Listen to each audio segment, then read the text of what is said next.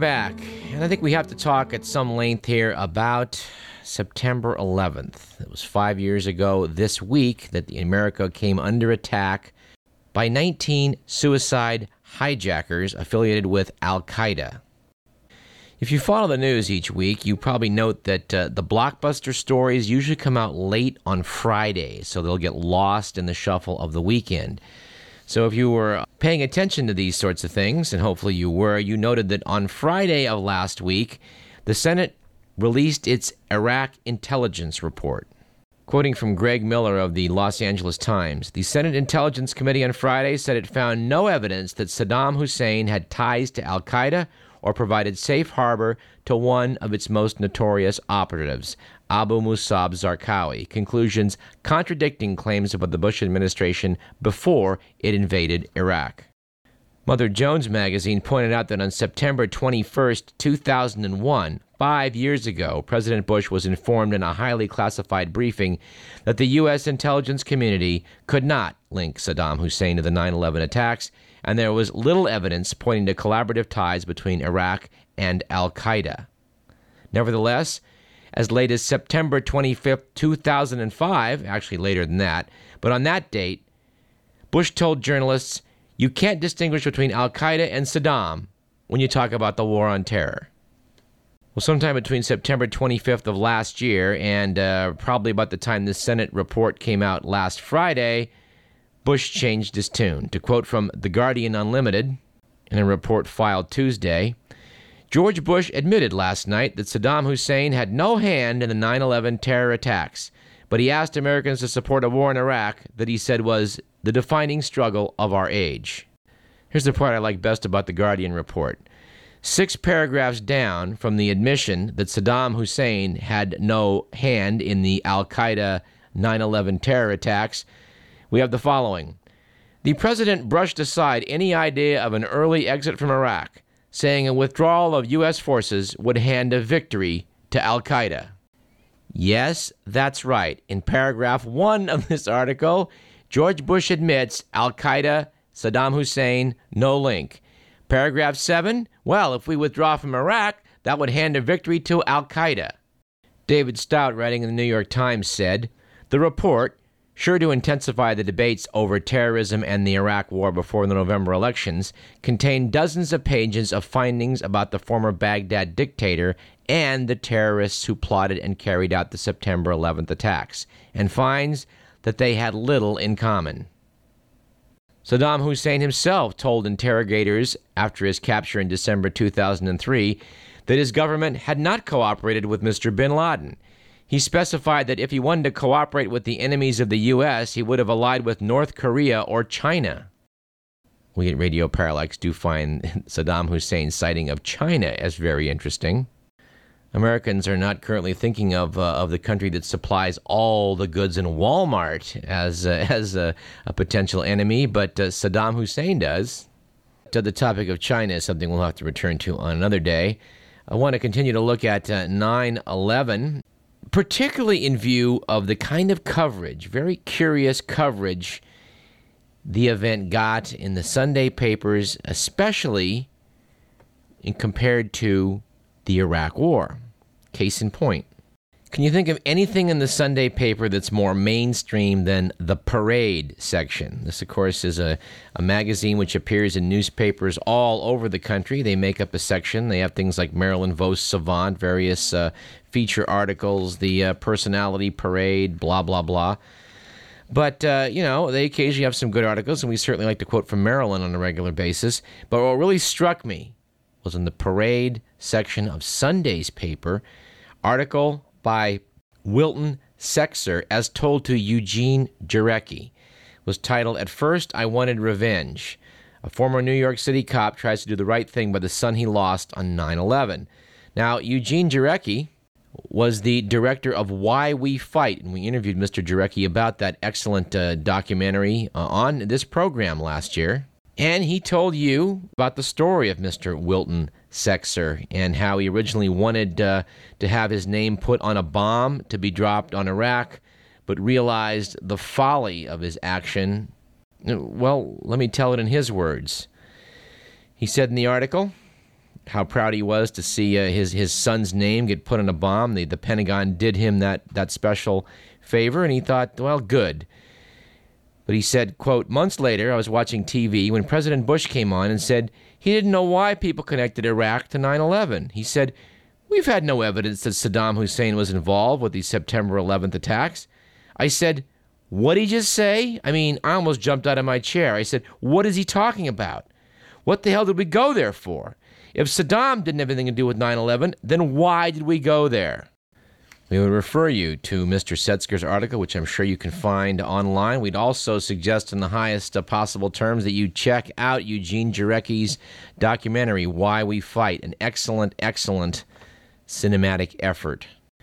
Of course, it appears a lot of people are asking what we're doing in Iraq, and the war is becoming extremely unpopular as the death toll now approaches 2,600, which is almost the number that were killed five years ago in the September 11th attacks. You may have noticed Christiane Amanpour's report on Osama bin Laden this week. She interviewed one of our guests, Gary Berntsen, about the fact that they had Osama at Tora Bora, but he got away. It's worth noting again that the administration, particularly the president and General Tommy Franks, said on a couple of occasions they weren't even sure that Osama was at Tora Bora. Well, Gary Berntsen was sure, and so was everyone else they interviewed on that subject for the Amanpour report on bin Laden. Bin Laden got away into the uh, apparently the border areas of Pakistan, where, as we reported on last week's program, uh, the spokesman for the government there said, "Well, if he just behaves himself, we're not going to go and arrest him." U.S. troops, we should note, are forbidden by the Pakistani government from entering the nation to search for bin Laden. And the war in Afghanistan is not going very well the Taliban is back, and a lot of people think that uh, that endless civil war is going to ratchet up, and not in a good way, for stability for Afghanistan. Of course, we can't secure things in Afghanistan because we've moved our main theater of operations west into Iraq, where we're now continuing to spend something like $2 billion a week Article last Sunday's Sacramento Bee, page one. Do you feel safer today? Subheadline Billions spent on security, but nation still vulnerable. It's a good question to ask, especially in light of an August 3rd article we've been hanging on to from the Sacramento Bee that noted that Bay Area Rapid Transit, considered the top terrorist target in the Bay Area, receives only a fraction of federal money meant for Bay Area security projects. Article by Herbert Sample, Bee San Francisco Bureau, notes that the Bay Area Rapid Transit District, whose trains carry about 330,000 passengers each weekday in subways and on elevated tracks, is considered among the top terrorist targets in California. Yet the district received less than 1% of the $131 million the federal government has doled out since 2003 to three Bay Area cities to buy new emergency response equipment and improve security. We appear to have spent very little money uh, inspecting containerized cargo coming into the United States. Greg Palast told us on this uh, on this show early this year that, uh, of course, the the ferry that goes to the casino uh, up where he lives has been designated as a potential target and receives a lot of money to uh, to protect America from a terrorist threat in case Al Al Qaeda decides that you know a main the main thrust of their attack on the U.S. ought to be on gamblers going to Indian casinos.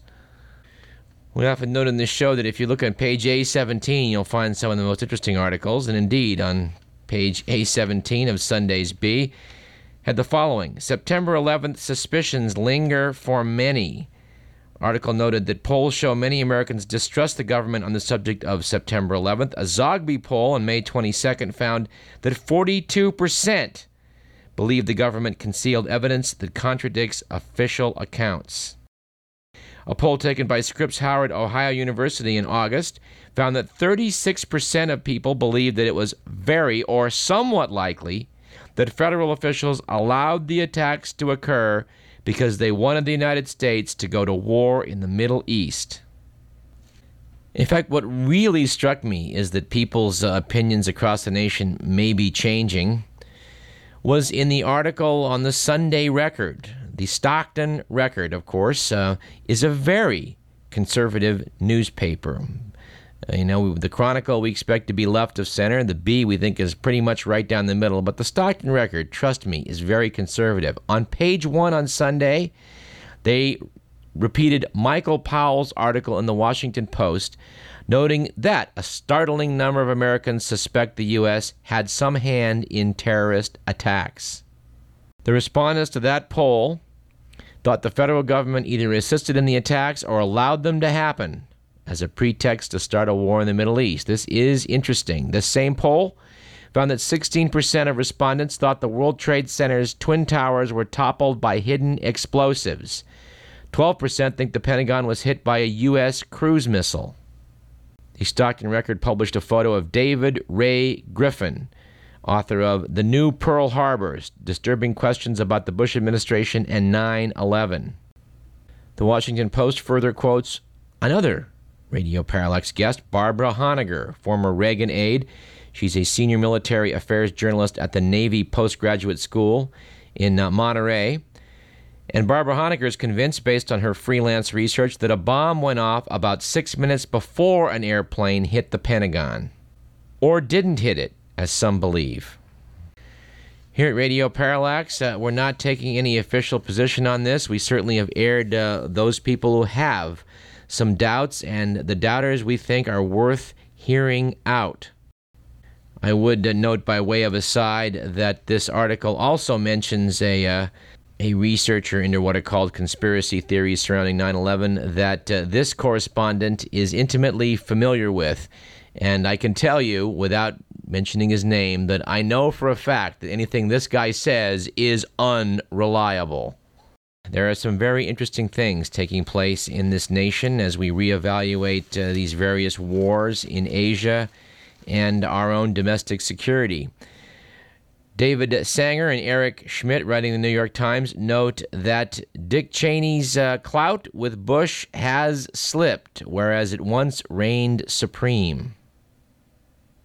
But we were really stunned and encouraged in a way by the Sacramento Bee Forum section last Sunday. Article on the front page of the E section by Juan Cole, someone we look forward to bringing to uh, on this program in the future. Juan Cole talks, among other things, about how the war on terror has no end. Uh, we, we've asked in this program before, and we think it's worth asking again what the end point is supposed to be over in Iraq. How will we know that we've achieved the goal that we've set out to achieve?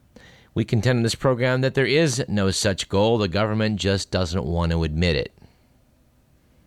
Said Dr. Cole, the Bush administration has defined the struggle vaguely, precisely so that it can't end. President George W. Bush clearly enjoys the prerogatives of being a war president, so the administration has expanded the goals and targets of this war from one group or geographic area to another. We, of course, will continue to discuss all of this in the weeks and, and months to come. But uh, the final thing I want to comment on was uh, the article by Gene Weingarten in the Washington Post that was reprinted widely. It did appear in the Bee Forum section, which I think is a telling thing to come out in an election year. The article asked readers to consider others who could be the worst president. Said Weingarten, Today's question is Is George W. Bush the worst president in American history? An examination of this issue requires that we first consider possible alternatives. Since we like to delve into history in this program, we, we think we should actually take a look at three other contenders for the worst president in American history. And yes, we would agree George W. Bush would certainly be in the top four. He does, however, have some stiff competition. Franklin Pierce, America's 14th president, was elected because the southern slave states thought he was the one northerner they could trust, and he turned out to be just that. Involuntary servitude, he said, is recognized by the Constitution. Pierce said it stands like any other admitted right. Weingarten noted that uh, Franklin Pierce was high spirited. Unfortunately, those spirits were mostly distilled alcohol. As a sitting president, Franklin Pierce was actually arrested after running over an old woman with his carriage, most likely while soused. Next on the list was Franklin Pierce's successor, James Buchanan. On the pro side, he thought slavery was wrong. On the con side, he was too weak willed to actually oppose it. When uh, the Southern Confederate states began to secede from the Union, James Buchanan thought he would just leave it for Abe Lincoln to clean up the mess. The final candidate would be Warren G. Harding. On the con side of Harding was the fact that he wasn't too bright. On the pro side was the fact that he knew he wasn't too bright. Harding, upon learning of his being nominated from the original smoke filled room in the 1920 Republican Convention, couldn't believe it and asked his handlers if they were sure there was no one more qualified. I'm a man of limited talents, said Harding.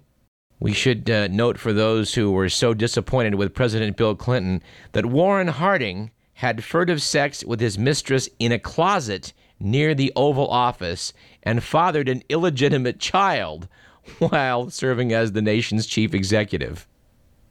And while on the pro side he was not personally corrupt, on the con side is noted that nearly everyone he appointed was.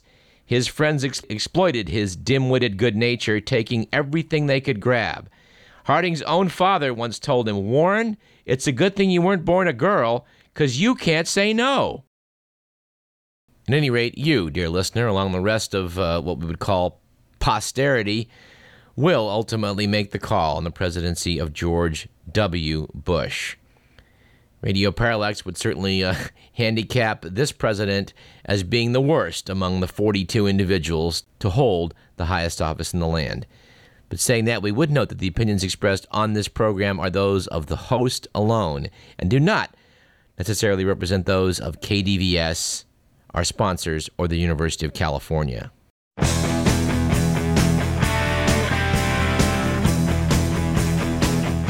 Let's take a short break. I'm Douglas Everett. You're listening to Radio Parallax on KDVS 90.3 FM, Davis, Sacramento.